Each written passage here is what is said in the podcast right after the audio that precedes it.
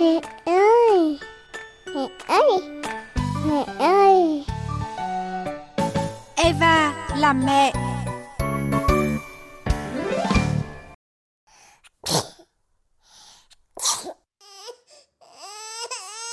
Chào các mẹ. Cúm mùa là bệnh thông thường ai cũng từng mắc phải một vài lần, nhất là trẻ con phải không các mẹ? Thế nên các mẹ chắc sẽ là ngạc nhiên mỗi khi nghe thấy những ca bệnh nặng, thậm chí là tử vong liên quan đến cúm mùa. Tỉnh Đồng Nai vừa ghi nhận 3 trường hợp dương tính với bệnh cúm AH1N1, trong đó một ca tử vong trên nền bệnh mãn tính. Trước đó, ngày 26 tháng 6, bệnh viện Trợ Rẫy thành phố Hồ Chí Minh xác nhận một trường hợp tử vong do cúm AH1N1. Người này bị bệnh nền tiểu đường. Cũng vào thời điểm tháng 6, bệnh viện phụ sản Từ Dũ thành phố Hồ Chí Minh cũng được một phen hốt hoảng khi xét nghiệm ra 16 người dương tính với cúm AH1N1. Nguồn lây được cho là từ một bệnh nhân nữ quê ở Tiền Giang. Cúm mùa thông thường bao gồm cúm AH1N1, H3N2 và cúm B. Tuy không nguy hiểm như nhiễm cúm AH5N1, cúm AH7N9, nhưng những người nhiễm cúm mùa cũng có thể gây bội nhiễm, viêm phổi nặng, thậm chí có thể gây suy đa tạng, tử vong ở một số người có bệnh mạng tính. Không nên nghĩ đơn giản chỉ là cảm cúm thông thường đâu nhé. Thì năm 2009 đã có một vụ dịch cúm AH1N1 khủng khiếp trên toàn cầu còn gì. À, bố Tôm có nhớ là Việt Nam mình cũng có đến hàng nghìn ca mắc và hàng chục ca tử vong không? Để xem các mẹ có lưu tâm đến bệnh cúm mùa này hay không nhé bố Tôm.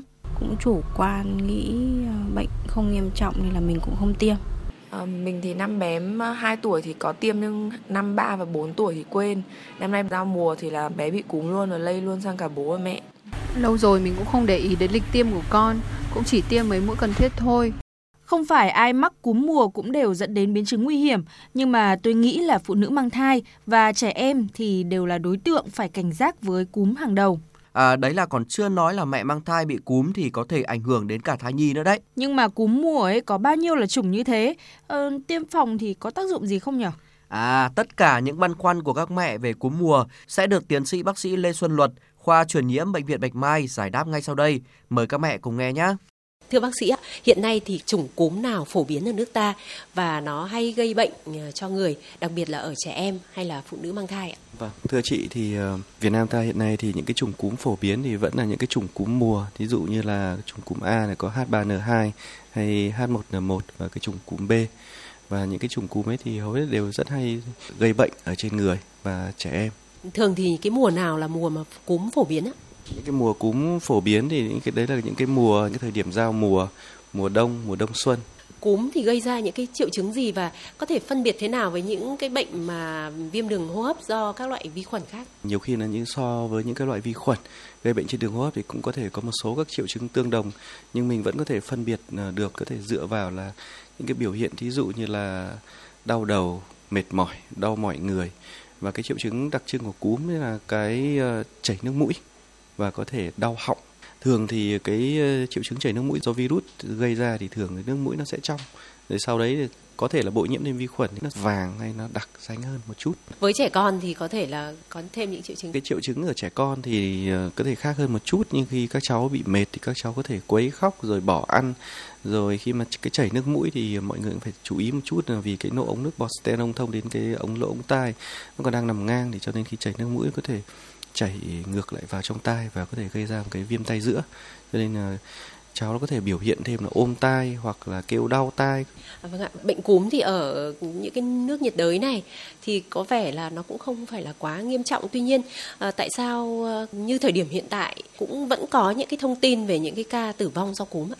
Bởi vì là cái hiện tại thì cái số bệnh nhân nhiễm cúm hàng năm thì rất là lớn. Thì ở Việt Nam mình trung bình một năm khoảng 1,8 triệu người nhiễm cúm. Đa phần thì các cái trường hợp nhiễm cúm thì nó sẽ có những cái triệu chứng rất là nhẹ như mình vừa nói.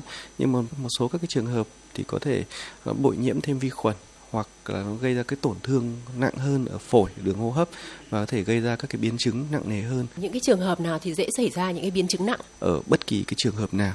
Nhưng mà mình có thể chú ý ở một số các cái trường hợp sau. Ví dụ những bà mẹ đang mang bầu chẳng hạn, trẻ con hay là những cái người mà đang có sẵn những cái bệnh lý nền khác, ví dụ như là tiểu đường, tăng huyết áp hay suy thận hay những cái bệnh lý mạng tính khác mà có thể suy giảm miễn dịch mình cần phải chú ý hơn khi mình bị nhiễm cúm với phụ nữ mang thai mắc cúm và sau đó lại khỏi thì liệu nó có để lại cái di chứng gì cho thai nhi hay không ạ? ảnh hưởng đến thai nhi thì còn phụ thuộc vào cái thời điểm nào của mang bầu. Thí dụ như trong cái thời gian 3 tháng đầu của thai kỳ khi bị nhiễm cúm thì cũng có cái tỷ lệ nhất định để lại cái dị tật ở trên thai nhi. Còn qua cái thời gian 3 tháng đầu thì cái tỷ lệ dị tật ở trên thai nhi thì ít hơn. Họ có thể đề phòng bằng cách tiêm phòng đúng không ạ? không những phụ nữ mang thai mà tất cả các người dân khác thì cũng nên tiêm phòng cái vaccine cúm hàng năm. Cái vaccine cúm thì mình sẽ tiêm một liều hàng năm. Người phụ nữ mà có thai thì có tiêm được không? Và những người phụ nữ mà mong muốn có thai thì họ nên tiêm vào cái thời điểm mà trước cái thời gian có thai là bao lâu? Khi mà một người phụ nữ đã mang thai rồi thì không nên tiêm vaccine cúm. Còn khi một người phụ nữ đang có cái kế hoạch chuẩn bị mang thai thì nên đi tiêm cái vaccine cúm thì là thường tiêm ít nhất một tháng trước khi mang bầu vẫn có một cái băn khoăn là như bác sĩ khuyên là nên tiêm nhưng người ta nói rằng là nó có rất nhiều chủng cúm khác nhau thì tiêm như thế thì phòng được bao nhiêu loại và như vậy có cần thiết hay không? Cái vaccine cúm hiện giờ thì là hiện tại ở trên thị trường ấy thì đều chủ yếu là để phòng ngừa những cái chủng cúm mùa như cúm AH3N2 hay cúm AH1N1 hoặc là cúm B. Thứ hai nữa là tính thời điểm hiện giờ chưa có vaccine cúm nào mà đề phòng được tất cả các cái chủng kháng nguyên của cúm vẫn nên tiêm vaccine, bởi vì ít nhất thì ngăn ngừa mình khỏi những cái nhiễm cúm ờ, thông thường nhất. Cái thứ hai nữa là một số các cái nghiên cứu đã chỉ ra rằng là ở trên những cái người mà đã tiêm vaccine cúm ấy thì giả sử mà có bị nhiễm các cái chủng cúm khác ấy thì cái mức độ bệnh thì cũng nhẹ hơn rất nhiều so với những cái người mà không tiêm. Vâng, xin ờ, trân trọng cảm ơn bác sĩ. Eva là mẹ.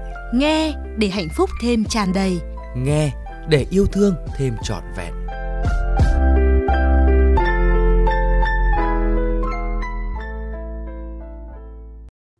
Ôi thế này thì tôi cũng sẽ phải đưa bé Tép đi tiêm luôn đây bố Tôm ạ. Cả hai mẹ con cùng tiêm luôn đi, nhà tôi cũng thế đấy. À mà các mẹ đừng rời radio nhé, còn có nhiều kinh nghiệm hay cho các mẹ đây này. Eva, bật mí. Eva, bật mí.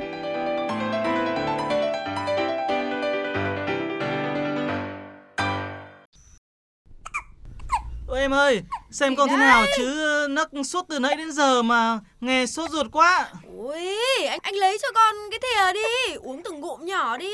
Em đang rửa tay dưới bếp đây này. Nào, bố cho con uống nước nhé, cho đỡ nấc nhé. Ừ, em ơi, con vẫn nấc này. Ôi rồi ngày xưa tôi giống hệt ông bố này, làm đủ mọi cách mà con không hết nấc. Nhưng mà mẹ tem này, tại sao trẻ sơ sinh lại hay bị nấc thế nhở? Ờ, đúng là bé tép nhà tôi còn nhỏ ấy thì cũng rất hay bị nấc đấy, mà tôi cũng không biết vì sao nữa. Hay là để tôi nhờ bác sĩ Nguyễn Tiến Hải, chuyên gia tai mũi họng ở trẻ nhỏ giải thích giúp nha. Cái cơ chế nấc của nó thì khi mà mọi người cho con bú thì khi các mẹ đưa cái ti hoặc là đưa cái bình vào ấy, thì các con nó nó hút rất là nhanh và những lúc như thế thì thường các con nó sẽ hút cả hơi vào thì bắt đầu cái dạ dày nó bị căng hơi lên và nó gây ra một cái phản xạ nó gọi là kích thích cái cơ hoành thì nó sẽ gây ra một cái phản xạ có thắt đường thở và nó gây ra một cái phản xạ nó đẩy đẩy không khí từ dạ dày nó lên họng và nó gây ra một cái phản xạ nấc. Hóa ra trẻ bị đầy hơi trong bụng nên mới bị nấc. Thế nhưng tôi cũng thử rất nhiều cách để tôm hết nấc mà nhiều lúc cũng không hiệu quả. Thì phải làm thế nào mẹ Tép? Khi mà chúng ta đã tìm ra cơ chế gây nấc ở trẻ rồi ý, thì chắc chắn là cũng sẽ có những cái cách giải quyết thôi. À, chúng ta sẽ cùng nghe bác sĩ Hải bật mí đây này. Vỗ ở hơi giống như vỗ rung ở trẻ con bị viêm phế quản hoặc là viêm phổi ấy. Mình vỗ vào hai bên bả vai và thường mình vỗ từ dưới trở đi lên một chút. Khi vỗ như thế nó sẽ tạo ra một cái phản xạ nó ợ. Cái phản xạ ợ thực chất đó là đẩy hơi từ trong dạ dày ra và dạ dày nó bớt căng lên nó bớt kích thích cái cơ hoành thì các con nó sẽ hết nấc. Tư thế vỗ thì nếu như con cứng cổ ấy, thì các mẹ có thể là ôm lên vai và bắt đầu vỗ ở phía sau lưng của con. Cái tư thế thứ hai là các mẹ có thể để cho con ngồi lên đùi của mình và ngồi nghiêng mặt sang một bên và mình vỗ. Đơn giản mà hay quá nhở cảm ơn bác sĩ Nguyễn Tiến Hải nhá. Tiếc là bé tôm giờ ít bị nấc chứ không là tôi lại có dịp lấy le với bà xã đấy. Bố tôm á cứ để dành bí kíp cho bé thứ hai đi không thừa đâu. Tôi sẽ nốt vào để nhớ. Còn giờ thì chúng ta phải nói lời chào tạm biệt các mẹ rồi đấy Hẹn gặp lại các mẹ trên tần số FM 96,5 vào tối thứ hai, thứ tư và thứ sáu hàng tuần hoặc trên trang web vv2.vn. Tạm biệt các mẹ.